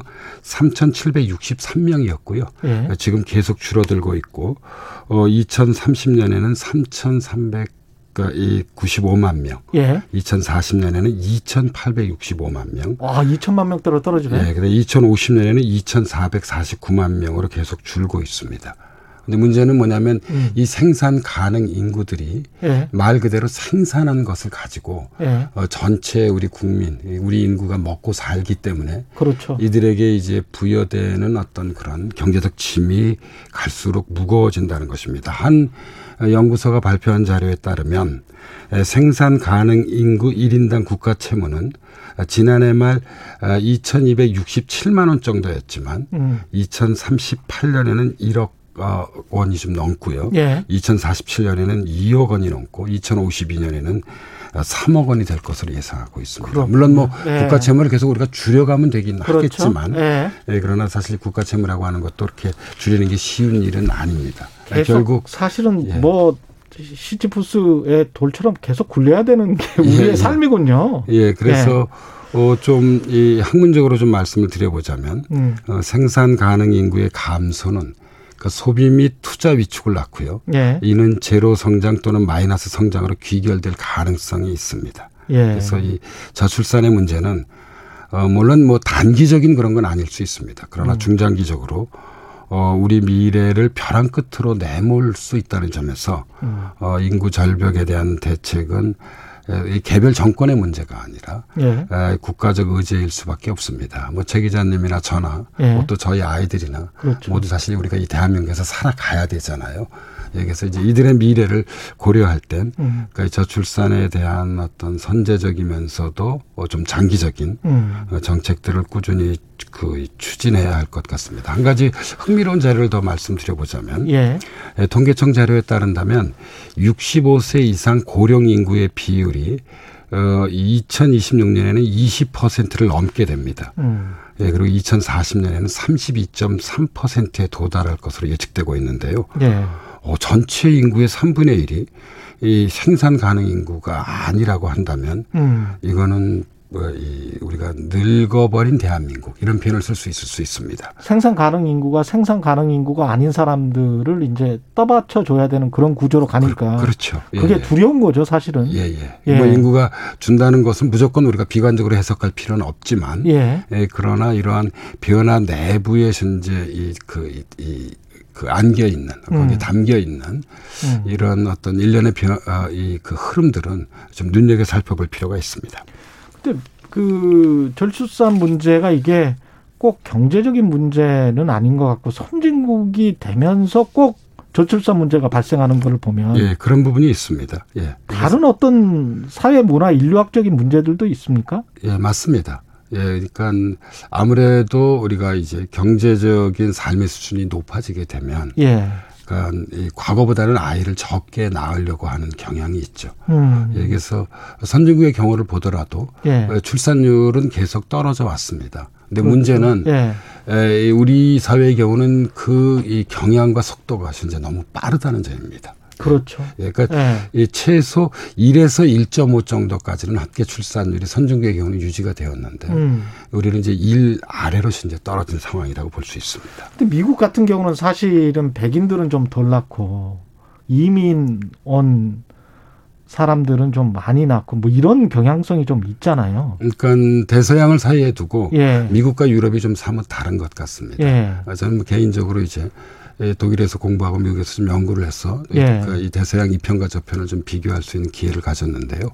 아무래도 이민에 대해서 미국이 훨씬 더 포용적인 정책을 그렇죠. 추진하고요. 예. 그리고 이제 이민 정책이 활성화되어 있으면 음. 어, 저출산의 어떤 그런 이 그 위험으로부터 좀 벗어날 수 있는 그런 장점은 있습니다. 물론 뭐 이민 정책이 일방적으로 옳다고 보기는 어렵습니다만, 그렇죠. 예, 예. 그 나라마다 다 또 이 상황과 그런 뭐 어떤 조건들이 좀 다르기 때문에요. 사회 분열상이 또 가속화될 수도 있고요. 예. 예. 예, 그리고 이제 더해서 예. 어 유럽은 좀 개인주의적 성향이 강하고요. 음. 미국은 그이 우리 뭐 최 기자님도 예. 이, 이 체험해 보셔서 아시겠습니다만 어떤 가족 중심의 생활, 예. 가족주의적 경향이 적어도 유럽보다는 예. 훨씬 좀 두드러진 편이고요. 어. 어 이게 이 그 이 저출산 문제에 대해서 많은 미국이 유럽에 비해서 음. 훨씬 더 어떤 유리한 그런 이 뭐 조건과 상황을 갖게 된 중요한 사회문화적 배경의 하나라고 볼 수도 있습니다.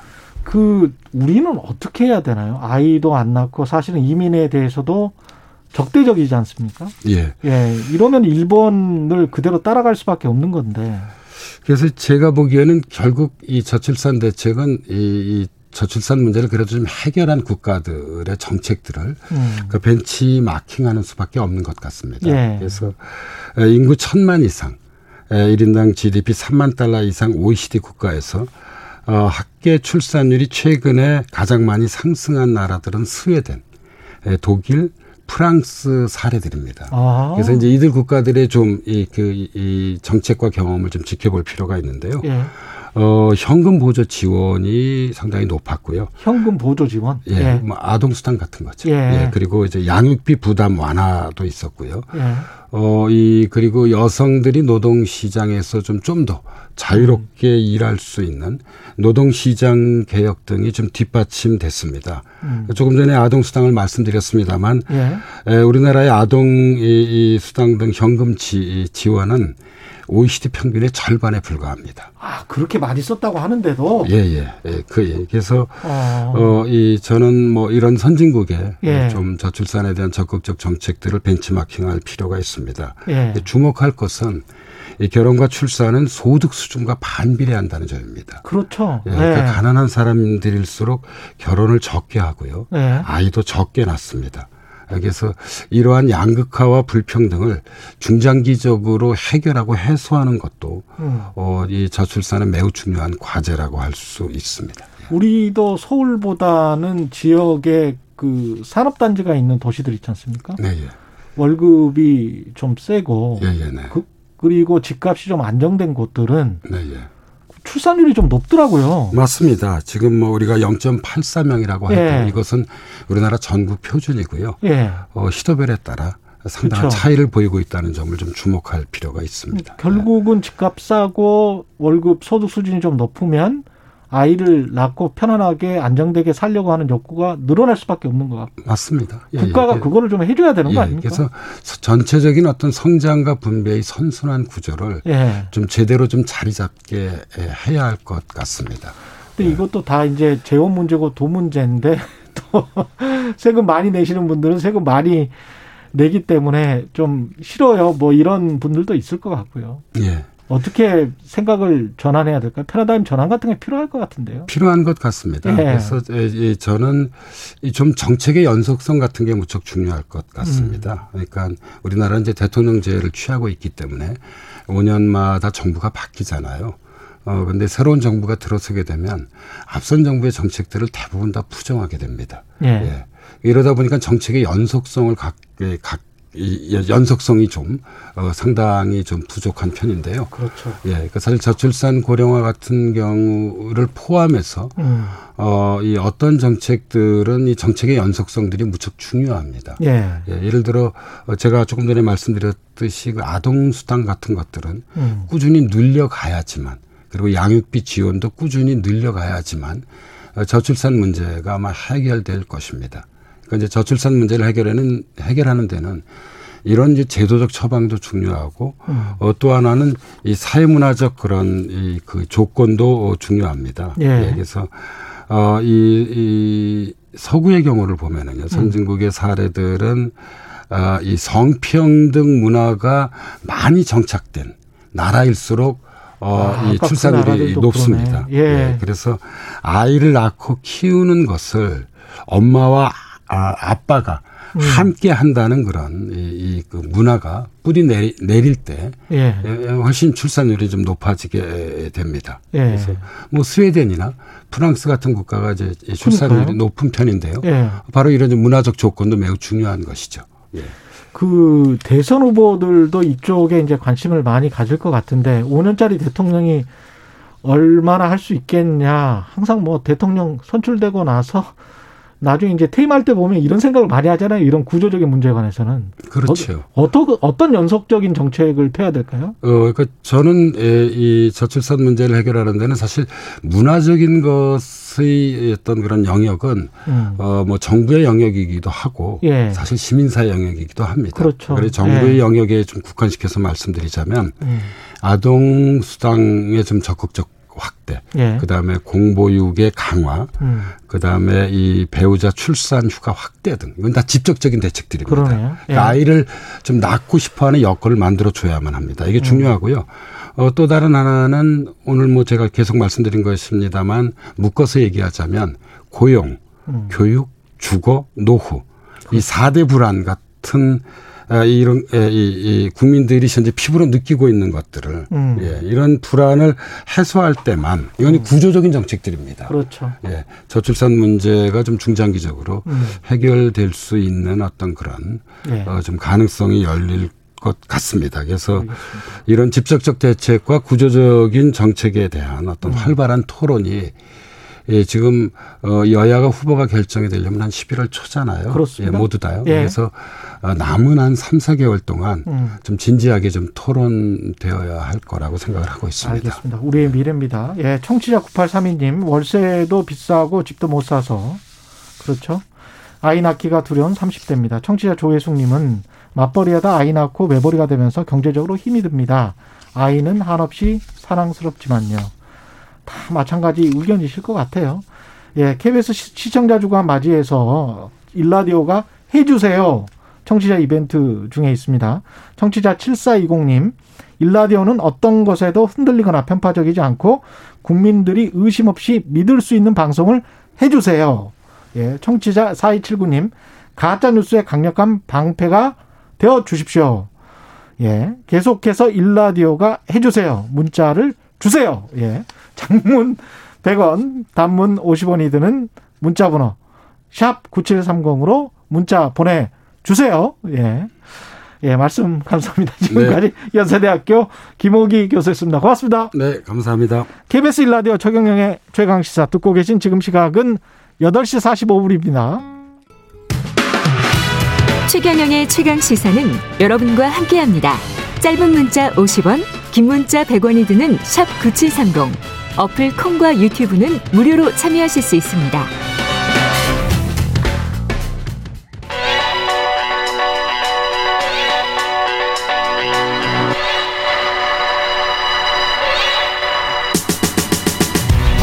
네, 최경영의 최강 시사 오늘부터 김보엽 기자의 김보협의 눈으로 함께하겠습니다. 김보엽 기자 나와 계십니다. 안녕하세요. 안녕하십니까? 예, 더불어민주당 대선 후보 전국 순회 경선 충청도가 이제 시작으로 본격화됐는데, 예. 아 이게 개봉 박두입니다. 예, 내일입니다. 예. 어, 내일 4일 대전 충남 그리고 5일 세종 충북인데요. 음. 투표를 한 날 해당 지역의 대의원 그리고 권리당원들의 투표 결과는 그날 저녁에 공개가 됩니다. 내일 저녁에? 예. 대략 예. 6시 정도에 대전 충남 그리고 다음 날 5일 세종 충북은 저녁 6시 정도에 마찬가지로 음. 공개가 되고요.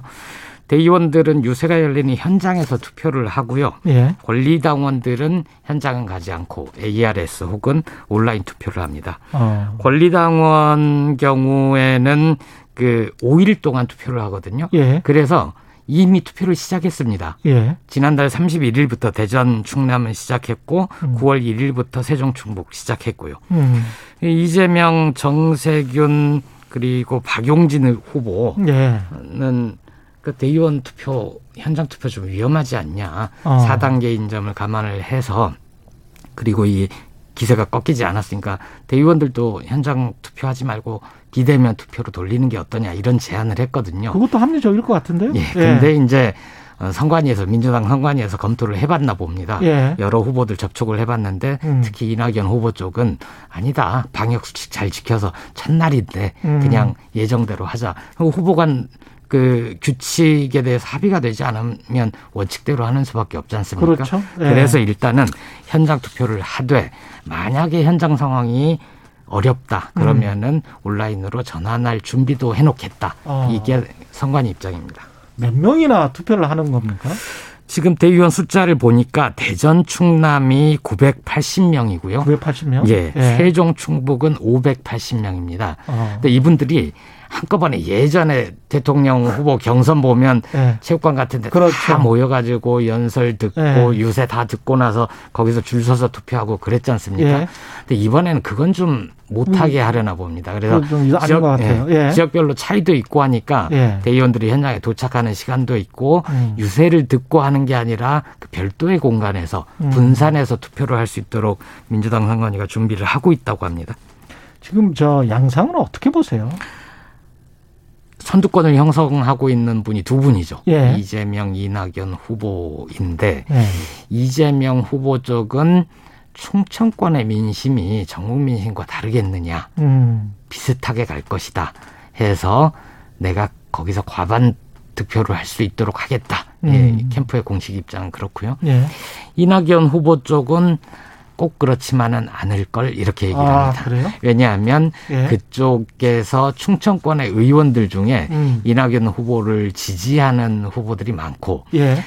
후, 어, 의원들이 지역위원장을 보통 맡지 않습니까? 그럼 예. 대의원 당원들에게 영향력을 많이 행사할 수 있으니까 음. 이 정도 규모라면 우리도 만만치 않을 거야. 박빙이거나 음. 아니면 그 다음에 한 2주 뒤에 호남에서 어, 뒤집을 수 있을 정도의 표차 네. 정도로 우리가 선방할 수 있다 이렇게 주장을 하고 있습니다. 근데 지금도 그러나요? 그럼 국회의원들이 뭐 오늘은 뭐 이 후보를 찍읍시다라고 하면 대의원들이 일괄적으로 그렇게 합니까? 아니면은 이른바 반란표 같은 게 많습니까? 그냥 각자 자기 생각대로 하는 겁니까? 어떻게 그게, 되는 겁니까? 그게 안 되죠. 그게 안 되죠? 예, 특히 권리당원의 경우 예. 대의원들은 당 생활을 많이 하고 의원들하고 친밀도도 있고 예. 또 이해관계가 있을 수도 있고 그렇죠, 그렇죠. 그런데 권리당원은 숫자가 한 5만 명 정도 되거든요. 예. 이분들은 사실 굳이 지역위원장과 관계가 따지고 보면 예. 당원이 강합니다. 어. 당원 말을 듣지 않으면 오히려 지역위원장이 그렇죠. 어려운 처지에 놓일 수 있도록 시대가 좀 많이 바뀌었죠. 그 시민들이 결국은 의원도 뽑는 건데 그렇습니다. 의원이 해라 말하고 할 자격이 예. 있나 뭐 예. 그런 생각도 들거든요. 예. 전에 취재한 경험 보면 예. 지역위원장이 좀 보통 우리 그립감 강하다. 예. 굉장히 장악력이 강하다. 장악력이 있다. 예. 하면은 한 2천 명 정도까지 영향력이 있다고 하고요. 오. 그리고 그렇지 못한 데는 이제 한 200명 정도 하는데 예. 그럼 10명을 만약 이낙연 캠프에서 장악 가지고 있다 예. 하면 그게 한 2만 명 막 이렇게 그렇죠. 되지 않습니까? 예. 근데 그게 잘 안 될 겁니다. 어. 왜냐하면 이게 보통 법안을 통과하고 어떤 뭐에 대한 지지 입장이 아니라 음. 상대방이 있는 게임이잖아요. 그렇죠. 상대 후보들 놀고 있지 않거든요. 예전에 그 예. 재밌는 게 조직책들이 표를 모아옵니다. 선거인단 참여 독려를 해서 우리가 이만큼 경선 선거인단 참여하게 했다라고 서로 자랑들을 하지 않습니까? 예. 근데 그 숫자를 다 합치면 실제 선거인단보다 규모가 두 배 이상 넘어가 버립니다. 아. 그러니까 그만큼 뭐 여러 군데 겹쳐서 그렇군요. 계산하기도 하고 예. 부풀리기도 하고 음. 그래서 이건 뚜껑을 열어봐야 되지만 그렇죠. 일단 사실 예측 앞에 겸손해야 되지 않습니까? 그럼요. 예. 제가 보기에는 예. 충청권의 표심이 예. 그닥 전체 여론조사와 크게 어긋나지 않을 거다. 그래서 어. 순위는 이재명 후보가 1등을 할 가능성이 높고 예. 다만 관전 포인트는 격차. 예. 예. 그리고 누가 의미 있는 3등을 하느냐. 예. 요 이거 정도가 관전 포인트가 될 것 같습니다. 표차까지 예측을 하실 수 있어요? 그거는 불가능합니다. 10%냐 또는 아주 붙어서 오차범위 아니냐 이거에 따라서 이재명과 이낙연 네. 두 후보 간의 어떤 희비가 엇갈릴 것 같습니다. 대략 지지율을 보면 예. 이재명 후보는 20%대 후반에서 30% 음. 그리고 이낙연 후보는 10% 초반대 예. 이 정도가 나오니까 그걸로만 보면 음. 어 더블 스코어 아니야라고 할 수 있지만 예. 선거가 재밌는 게 뚜껑을 열어보면 예상 밖의 결과들이 좀 나오고 그렇죠. 그러지 않습니까? 3위는 혹시 어떻게 예측하세요? 어렵습니다. 지금 3위가 정세균, 추미애, 박용진 뭐 이런 겁니까? 예. 예. 예 아마 그 말씀하신 데서 예. 굳이 꼽자면 예. 어 아무래도 이제 조직력이 강한. 면에서는 예. 조직력 면에서는 정세균 후보가 좀 강하고요. 예. 그리고 권리당원들의 마음을 사고 있는 음. 즉 개혁성이 강한 측면에서는 추미애 후보가 뒤늦게 동력을 좀 받았습니다. 그래서 조심스럽게 제가 예측을 해보면 예. 3위는 추미애 후보. 일 가능성이 정세균 후보보다는 조금 높지 않을까. 말씀을 하셨네. 예. 이 일주일 뒤에 이제 창피하면 되죠. 예. 근데 왜 충청부터 시작을 하죠, 민주당은? 원래는 제주부터 했습니다. 예. 제주부터 했는데 어, 충청이 과거에 비해서 위상이 좀 달라진 게 있습니다. 음. 세종시가 행정 복합 중심 도시가 되면서 인구가 굉장히 많이 유입됐고요. 그리고 충청은 지역적으로는 중원, 이념적으로는 중도 성향이 강하다, 강하다고 얘기들 하지 않습니까? 예. 실제로 역대 대통령 선거 결과를 보면 충청에서 이긴 분이 결과적으로 대통령에 당선이 됐습니다. 음. 그래서 이걸 어떻게 해석을 해야 되느냐. 충청의 민심이 전국의 민심을 주도를 하느냐. 그래서 음. 그런 결과를 만들어내느냐. 아니면 충청은 전반적으로 대세를 보면서 올바른 선택을 하는 경향이 있다. 음. 이렇게 해석이 좀 갈리기도 하는데 예. 어느 쪽인지는 제가 자신하기가 힘듭니다. 그뭐 여야가 많이 섞여 있는 그런 예. 또 도시인가 보죠. 예. 충청은 이렇게 왔다 갔다 한 음. 경향이 있고요. 지난 예. 총선 결과만 놓고 보면 28석 가운데 민주당이 20석을 가져왔습니다. 아. 그러니까 보통은 반분을 했는데 예. 민주당 쪽으로 쏠림이 좀 있었던 거죠. 음. 그러다 보니까 충청 쪽에 좀더 어, 비중을 둬야 되겠다. 음. 이런 생각 때문에 그런 거 아닌가. 음. 이상민 선거관리위원장 지역구가 대전 유성을이거든요. 그래서 그, 하나? 그것 때문은 아닌 것 같습니다. 이 지금 저 이재명, 이낙연 명락대전이 네. 지금 무료 변론 위주로 다시 펼쳐졌어요. 예. 이거는 네거티브라고 보세요. 검증이라고 보세요. 최근 그 경계가 좀 불명확하지 않습니까? 불명확하죠. 서로 네. 주장하는 바가 다른데 지금 좀 국면이 바뀌는 게 음. 이전에는 무료 변론 의혹을 얘기를 했다가 예. 지금은 변호비 변호비 대납 의혹까지도 이낙연 캠프 쪽에서 주장을 하거든요. 음. 그러니까 무료로 변론한 거에 그치지 않고 누군가가 변호사비를 대신 내준 거 아니냐라고 예. 주장을 하고 있고 예. 거기에 대해서 이제 이재명 후보 쪽은 이거는 네거티브도 아니고 이거는 음. 허위 사실 유포다. 음. 당선관위가 좀 개입해서 음. 막아달라 이렇게 촉구를 하고 있습니다. 김보엽의는 정치 전문 기자 김보엽 기자였습니다. 고맙습니다. 고맙습니다. 예, KBS 시청자 주간 맞이해서 KBS 일라디오가 해주세요. 많은 분들이 문자 주셨습니다. 청취자 9250님, 하루를 최강 시사로 시작하는 애청자입니다. 일라디오 좌우로 치우치지 않고 직진 해주세요. 청취자 9018님, 제1라디오 중립 공정방송 계속 해주세요. 많은 분들 의견 감사하고요. 문자 주신 내용들처럼 공정한 방송, 알찬 방송 잘 준비하겠습니다. 다음 주 월요일 아침에 다시 뵙겠습니다. 7시 20분입니다. 저는 KBS 최경령 기자였습니다. 고맙습니다.